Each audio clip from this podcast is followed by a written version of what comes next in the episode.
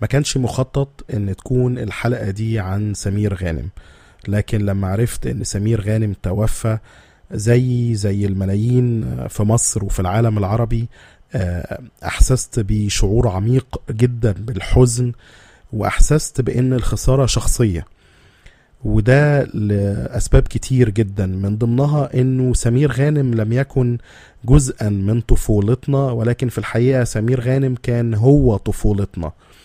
سمير غانم كان طفولتنا من خلال أعماله آه، زي مثلا آه، فطوطة آه، الشخصية اللي اخترعها سمير غانم وأداها بشكل شديد العبقرية. وكان بيلعب طبعا شخصية فطوطة آه، وهي شخصية يعني كرتونية. آه، لأنه كان بيأدي الشخصية آه، وكأنه عبارة عن آه، سمير غانم آه، صغير لابس بدلة لونها أخضر فائع وبابيون آه، أسود كبير جدا وعنده شعر كبير كنيش وكان بيلعب الشخصية دي مع سمورة اللي هو سمير غانم بس في حجمه الطبيعي. آه، في مسلسلات مثلا زي ميزو آه، سمير غانم آه، كان جزء بقى من طفولتنا وكان يمكن هو طفولتنا لأنه كان تعبير عن الشخصيات اللي بنحب نشوفها في التلفزيون. بس غير كده سمير غانم كان كوميديان عظيم وسمير غانم فعلا ينطبق عليه آه، بعض التعبيرات باللغة الإنجليزية اللي قد تكون فعلا لايقة على سمير غانم أكتر ما ما هي لايقة على حد تاني. زي إن هو مثلا كان larger than life كان أكبر من فكرة الحياة نفسها لأنه هو مش بس مسيرة طويلة في أداء عدد كبير جدا من الأعمال المسرحية والمسلسلات التلفزيونية وحتى الإعلانات والاستعراضات والبرامج الحوارية ولكن أيضا لأن الكوميديا بتاعته كانت آه، كوميديا آه، بنكهة عالمية أو إنسانية كانت global بمعنى أنا مثلا في اعتقادي أنه لو في أعماله المسرحية زي مثلا مسرحية المتزوجون لو تم ترجمتها المشاهد الأمريكي لو قرا الترجمة باللغة الإنجليزية هيضحك. المشاهد الفرنسي لو قرا الترجمة بالفرنسي هيضحك لأنه الكوميديا بتاعته ما كانتش كوميديا محلية. عادل إمام كوميديان عظيم جدا والكوميديا بتاعته مصرية جدا وبرضه ممكن اعتبار عادل إمام الكوميديا بتاعته عابرة لفكرة المحلية المصرية إنه كل الناطقين بالعربية لو شافوا عادل إمام هيضحكوا لو سمعوا إفيهاته والنكت بتاعته هيضحكوا. محمد هنيدي برضو كوميديان عظيم جدا. آه، يمكن آه، كوميديان أكتر الحالة المصرية لأنه معبر عنها. فالمصريين هم أكتر آه، آه، ناس هتفهم آه، إفيهات وطريقة الكوميديا عند محمد هنيدي. سمير غانم كان مختلف لأنه سمير غانم كان بيقدم نوع من أنواع الكوميديا المختلفة خالص عن كل أبناء جيله وعن حتى الأجيال الأحدث أو الأقدم في تاريخ السينما والمسرح المصري. وبالتالي سمير غانم هنا كان فعلا آه، سابق لعصره. آه، ده ممكن مثلا نشوفه في مسرحية زي المتزوجون أو أهلا يا دكتور لما كان بيطلع في مونولوج لوحده بعد كده طبعا يعني بعديها بعشرات السنوات عرفنا اللي كان ان اللي كان بيعمله سمير غانم ده ممكن نسميه stand-up comedy فهو كان بيطلع مثلا في مونولوج لوحده وكان جورج سيدهم آه، رفيقه في آه، مسرحية المتزوجون أو أهلا يا دكتور ودايما رفيقه في هذه المونولوجات. دايما بيفضل صامت وبيبص ليه ربما بمزيج من الدهشة ومزيج يمكن من الامتعاض لأنه ما عندوش مساحة أنه يرد فيها على سمير غانم لأنه سمير غانم كان عامل زي القطر اللي ما بيقفش من كتر الكوميديا والإفيهات آه، والسخرية آه، يعني مثلا من الحاجات الشهيرة جدا في أهلا يا دكتور الإفيه العظيم لما راح باريس وشاف عمر الشريف وعمر الشريف ساعتها كان واحد من النجوم الأيكونز بتوع أو يعني أيقونات السينما العالمية ومعروف جدا في أوروبا وفي أمريكا وبالتالي حتى وهو بيسخر وبيتريق وبيرسم مشهد كوميدي ساخر جدا. إزاي الناس آه، بتحتفي بعمر الشريف في باريس؟ آه، إزاي كانت الكوميديا بتاعته مش بتضحكنا إحنا بس كمصريين ولكن في اللحظة دي كانت تضحك أي حد غير ناطق بالعربية لو آه، حد ترجم له اللي بيحصل لأن كان عمر الشريف ساعتها واحد من آه، أيقونات السينما العالمية ورمز مهم جدا.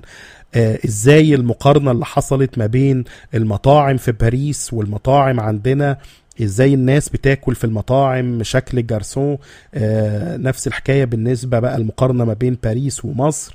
ده كله في في stand-up comedy طويل جدا مونولوج كوميدي طويل جدا بيأديه سمير غانم لوحده في مسرحية أهلا. يا دكتور خلينا برضو نفتكر إن سمير غانم كان آه، صوته جميل وكان سميع وكان أداؤه آه، لافت جدا.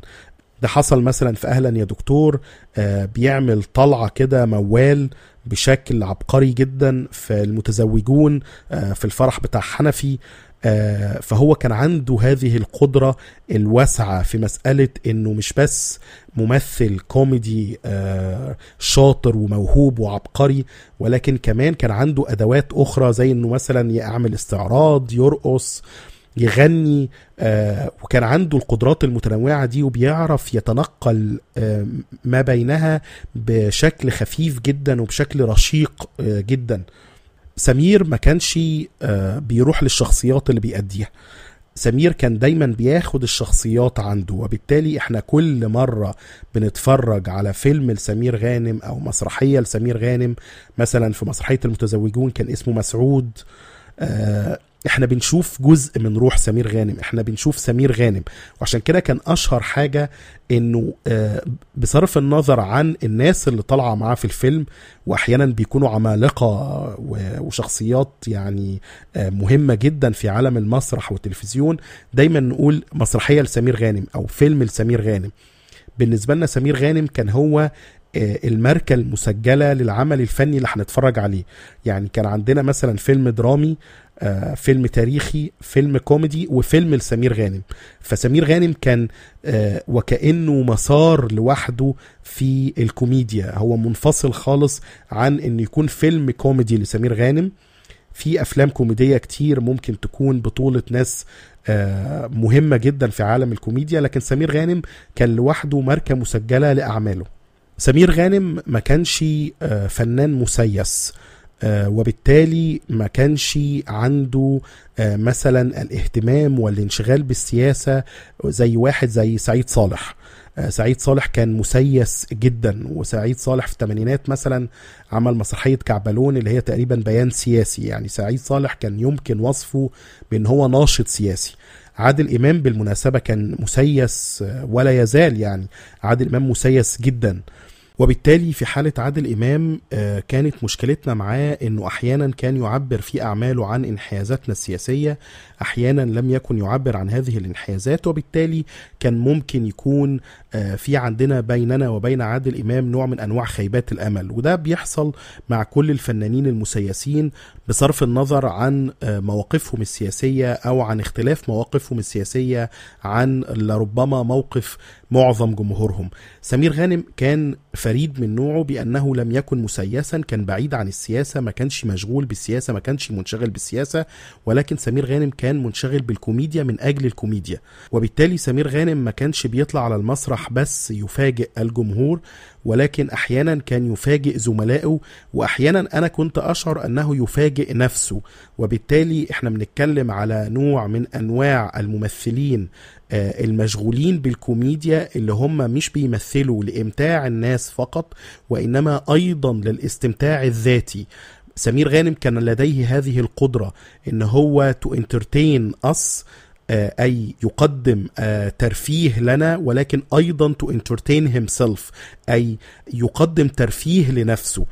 إحنا كنا أمام ظاهرة في الكوميديا مختلفة عن كل أقرانه وكل آه، المعاصرين له في مجال الكوميديا خصوصا وإن سمير غانم طلع في فترة موجود فيها عدد كبير جدا من الممثلين اللي بيقدموا كوميديا وكوميديا مهمة. بالرغم من ده كان آه، متفوق جدا ومتفرد جدا وبيقدم نوع خاص جدا يمكن تسميتها بأنها كوميديا سمير غانم. تجربته في فرقه ثلاثي أضواء المسرح كانت تجربة مهمة جدا ولكن أيضا بالرغم من إن الضيف أحمد كان ممثل آه، مهم جدا وكوميدي آه، يعني عبقري آه، جورج سيدهم أيضا آه، كوميديان مهم جدا وشاطر قوي لكن سمير غانم في اعتقادي كان الأكثر موهبة. وعشان كده لما الضيف أحمد آه، توفى قدر سمير غانم وجورج يكملوا المسيرة لكن بعد كده سمير غانم قدر يكمل المسيرة لوحده آه، بعيدا عن جورج. وفي اعتقادي إنه لو ما كانش في فرقة ثلاثي أضواء المسرح كان سمير غانم أيضا آه، فرض نفسه على الساحة كواحد من أعظم من قدموا الكوميديا في تاريخ الفن المصري.